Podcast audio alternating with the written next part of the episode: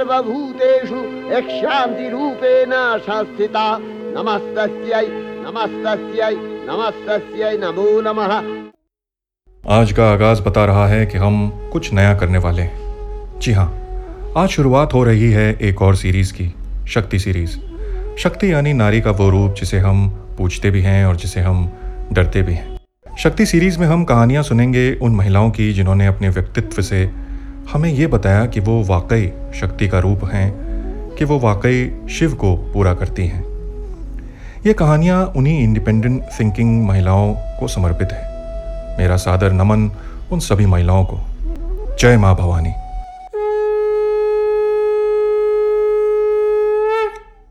आज आपको ऐसी ही एक ग्रेट थिंकर पोएट संत और पुण्यात्मा से मिलवाने जा रहा हूँ, जिन्हें हम मीराबाई के नाम से जानते हैं।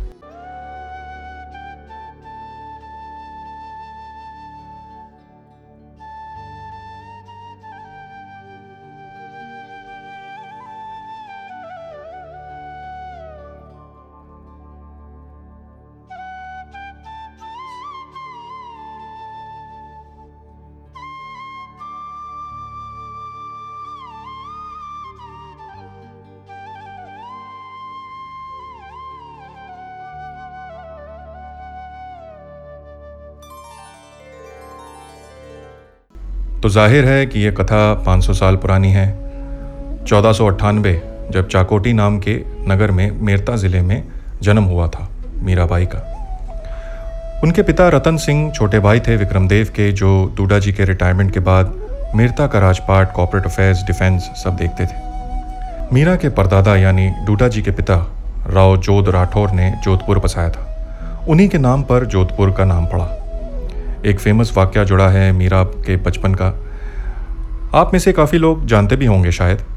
1502 में जब मीरा तीन साल की थी, उस वक्त बाबा रायदास ने कृष्ण की मूर्ति उन्हें गिफ्ट की थी। तब से वो मूर्ति लिए घूमती फिरती थी मीरा जहाँ भी जाती।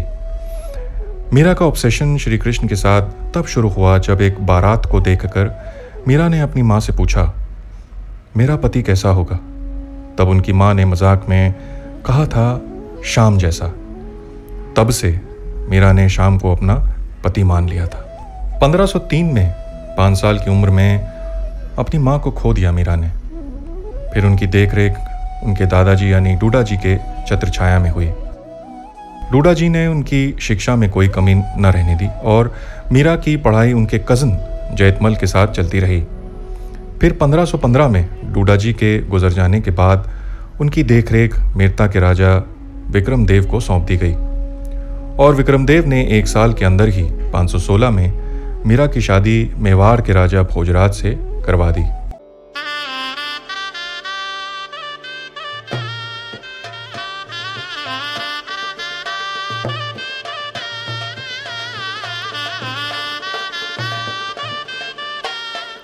मगर मीरा तो शाम को ही पति मान चुकी थी। ऐसे में उन्होंने भोजराज को अपने करीब आने नहीं दिया। तो फ्रस्ट्रेट होकर भोजराज ने दूसरी शादी कर ली। मगर मीरा को इससे कोई फ़र्क नहीं पड़ा। वो अपनी भक्ति में लीन थी। और 1521 में जब खटोली के युद्ध में उनके हस्बैंड भोजराज की मौत हो गई, तब उन्होंने पूरी तरह से बैराग अपना लिया। इनफैक्ट 1522 से 1527 तक मीराबाई का पीक पीरियड कहा जा सकता है क्रिएटिविटी का। इस दौरान उन्होंने राग गोविंद और गीत गोविंद कितिका लिखी। कुछ पंक्तियाँ सुनाता हूँ। मेरे तो गिरधर गोपाल दूसरों न कोए, मेरे तो गिरधर गोपाल दूसरों न कोए। जाके सर मोर मुकुट मेरो पति सोई मेरे तो गिरधर गोपाल दूसरों न कोई कोई कहे कारो, कोई कहे गोरो, कोई कहे कारो, कोई कहे गोरो। लियोन है अखियों को, कोई कहे हल्कों, कोई कहे भरो। कोई कहे हल्कों, कोई कहे भरो।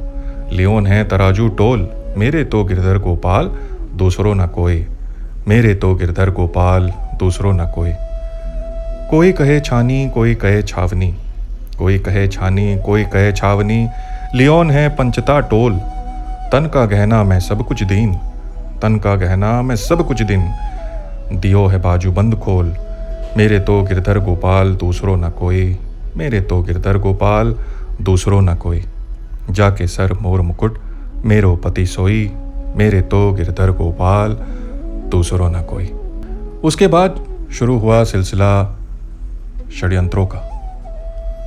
सोलह साल का विक्रमजीत गद्दी पे बैठा और उसे हटाने के लिए कितने ही लाइन में लग गए। ऐसे में मीरा की पॉपुलैरिटी से जलस उसके ससुराल वाले भी उसे हटाने पर उतारू थे।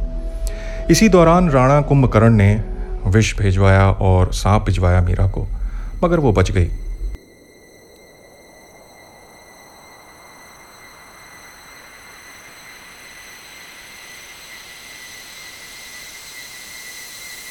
इसके पीछे कोई चमत्कार नहीं था। इसके पीछे जनता का प्यार था। मीरा काफ़ी लोकप्रिय थी महल के कर्मचारियों में, क्योंकि वे सब, सभी से बड़े आदर और स्नेह से बात करती थी। And on top of that सभी को लगता था कि वो पुण्यात्मा है। तो जो विष और सांप राणा भिजवाते रहे, वो बीच में ही महल के कर्मचारी चरणामृत और फूलमाला में बदल देते थे।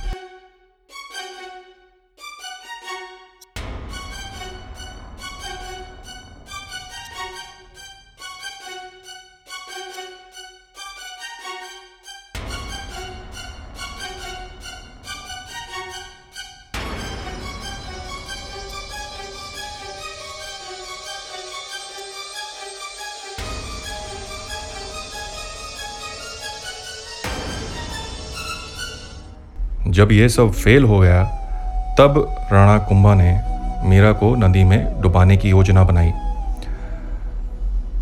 कहा जाता है कि उनका जोगन वाला शर्ट, जो यूजली बहुत ढीला डाला था, उसने बचा लिया उन्हें डूबने से, क्योंकि वो फ्लोट होता रहा और उसमें हवा भर गई थी तो बच गई वो। बाद में ऑफ़ कोर्स नगर वालों ने उन्हें बचाया।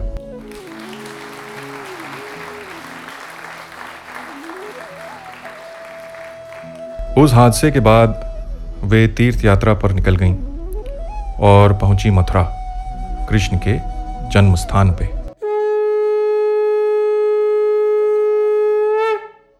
और पहली बार मीरा ने अपना शक्ति रूप दिखाया यहाँ, जब वहाँ के मुख्य गोसेन, जीव गोसेन ने मीरा को गोसैनी के रूप में अपने आश्रम में लेने से इनकार कर दिया। तब मीरा ने जवाब में कहलवाया ब्रज में तो वासुदेव कृष्ण के अलावा सभी गोपियाँ हैं। तो जीव गोसेन को क्या एतराज़ है मीरा से मिलने में?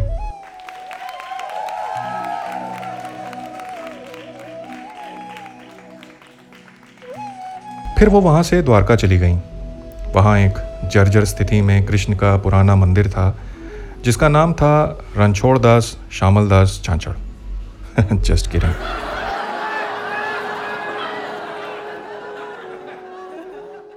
no but seriously उस मंदिर का नाम था रणछोड़ जी मंदिर। वहीं उन्होंने अपना डेरा जमा लिया। इस दौरान उन्होंने सौरभ के पद और गर्भे गीता भी लिखी। कुछ पंक्तियाँ सुनाता हूँ। हेरी, मैं तो प्रेम दीवानी, मेरो दर्द न जाने कोई घायल की गति घायल जाने, जो कोई घायल होए। जौहरी की गति जौहरी जाने, की जिन जौहर होए। सूली ऊपर सेज हमारी, सोवण किस बिद होए। गगन मंडल पर सेज पिया की किस बिद मिलना होए।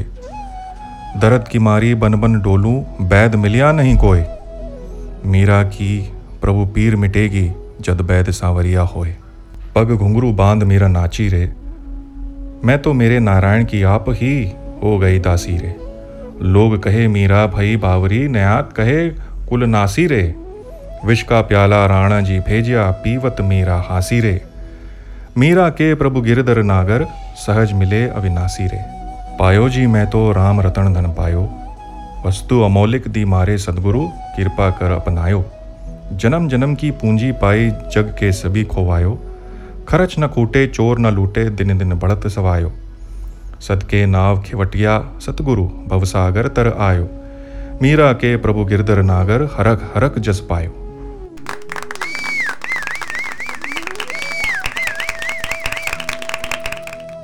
विश्वास करना मुश्किल होता है कि मेरता की राजकुमारी और मेवार की रानी यूँ एक तारा लिए भजन गाकर अपना पेट पालती थी। मगर यही सच है। औरत शक्ति का रूप धर ले अगर तो क्या नहीं कर सकती?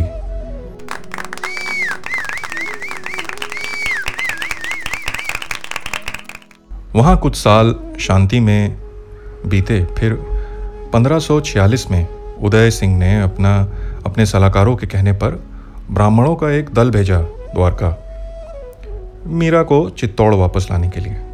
जब मीरा ने मना किया, तब उन ब्राह्मणों ने रणछोड़ जी मंदिर में ही अनशन, यानी भूख हड़ताल शुरू कर दी। मगर अगली ही सुबह मीरा अदृश्य हो गई। शी डिसपियर्ड मंदिर की मूर्ति के हाथों में सिर्फ़ उनके कपड़े थे, मगर उनका पता नहीं था कोई।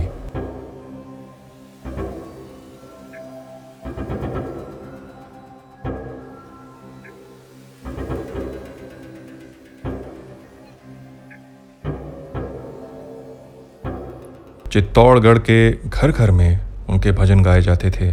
काफ़ी पॉपुलर थी मीराबाई अपने राज्य में। उन्हीं के सम्मान में महाराज अभय सिंह ने द्वारकानाथ जी मंदिर बनवाया था 1724 में। मगर मेरे ट्रैवलर दोस्तों, ये जान लो कि ये वो मंदिर नहीं जिसमें मीराबाई ने कुछ साल बिताए थे और जहाँ से वो विलुप्त यानी डिसअपियर हो गई थी। वो मंदिर छोटा था। जोगन क्या करेगी बड़े मंदिर का? अच्छा इंटरेस्टिंग बात यह है कि उन पे सांप छोड़ने वाले और विष पिलाने वाले रतन सिंह, विक्रमजीत सिंह, इन सभी का बहुत बुरा हश्र हुआ। रतन सिंह का आधा राज्य युद्ध में छीन लिया गया और अंततः उनको मरवा दिया किसी ने। उसी तरह विक्रमजीत को भी मरवा दिया गया उन्हीं के धोखेबाजों, सलाहकारों ने। कर्मा बड़ा बलवान है जजमान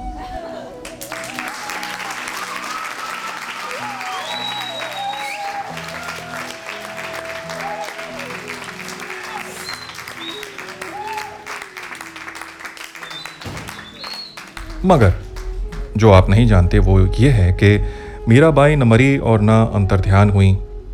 वे वहाँ की राजनीति से पीछा छोड़ाकर दक्षिण भारत चली गईं, जहाँ उन्होंने गुरु रायदास के आश्रम में रामानुज और माधव जैसे सन्यासियों के साथ भक्ति मूवमेंट में पार्टिसिपेट किया। फिर 1560 के आसपास वे बंदौड़गढ़ के राजा रामचंद्र बागेला के दरबार में भी रुकी कुछ दिन, जहाँ उनकी मुलाकात तानसेन और तुलसीदास से भी हुई।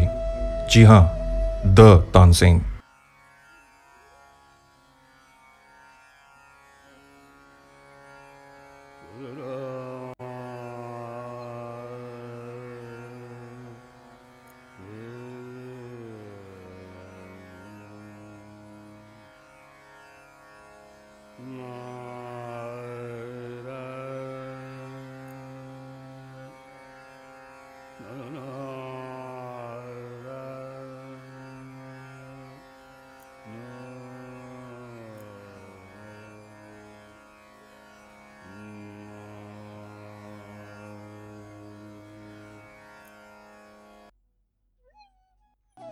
क्या बात है। अपने आखिरी दिनों में अंबर के राजा और अकबर के नवरतन मान सिंह के यहाँ मेहमान थी। इस दौरान कहा जाता है कि अकबर की पटरानी मरियम अज जमानी ने मीराबाई को अपना गुरु बनाया था और इन दोनों ने मिलकर एक मूवमेंट चलाया था, जिसके तहत वे हिंदू और मुसलमानों के बीच की दूरी को मिटाना चाहते थे। कल्चरल एक्सचेंज, आर्ट और आध्यात्मिकता, यानी स्पिरिचुअलिटी के ज़रिए। कुछ ही देर चल पाया यह एक्सपेरिमेंट क्योंकि पंद्रह में सड़सठ उम्र की, यानी 67 इयर्स की मीराबाई चल बसी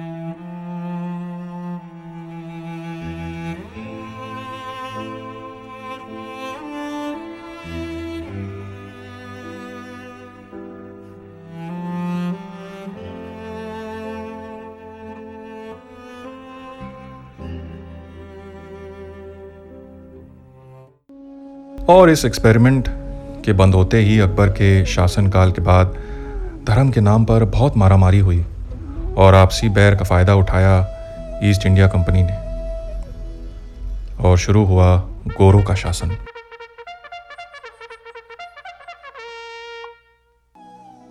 क्या होता अगर मेरा बाई का एक्सपेरिमेंट चल पड़ता और इस देश में हम आपस में लड़ न मरते? ईस्ट इंडिया कंपनी ना आ पाती शायद। ग़ुलामी में ना जकड़े जाते शायद। 1947 में हमारा ख़जाना खाली कर एक ईस्ट इंडिया कंपनी चली गई। मगर आज गली गली में कितनी ही ईस्ट इंडिया कंपनीज़ अपना सामान बेच रही हैं। अपनी मर्ज़ी से तो हम आज भी अपनी ही ज़मीन खाली नहीं करवा पा रहे, क्योंकि चलती आज भी सिर्फ़ उसी की है। सबका मालिक एक।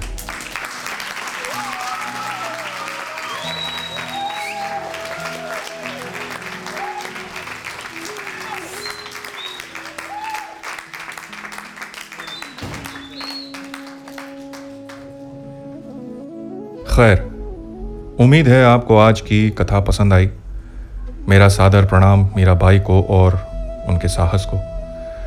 शक्ति सीरीज़ में हम ऐसी ही महिलाओं की बात करेंगे आगे भी। जय माँ भवानी। अब आपका दोस्त और होस्ट तुषार आपसे विदा लेता है। फिर मुलाकात होगी अगले एपिसोड में। तब तक दूरी बनाए रखें और मास्क लगाए रखें। शुभ रात्रि शब खैर गुड नाइट।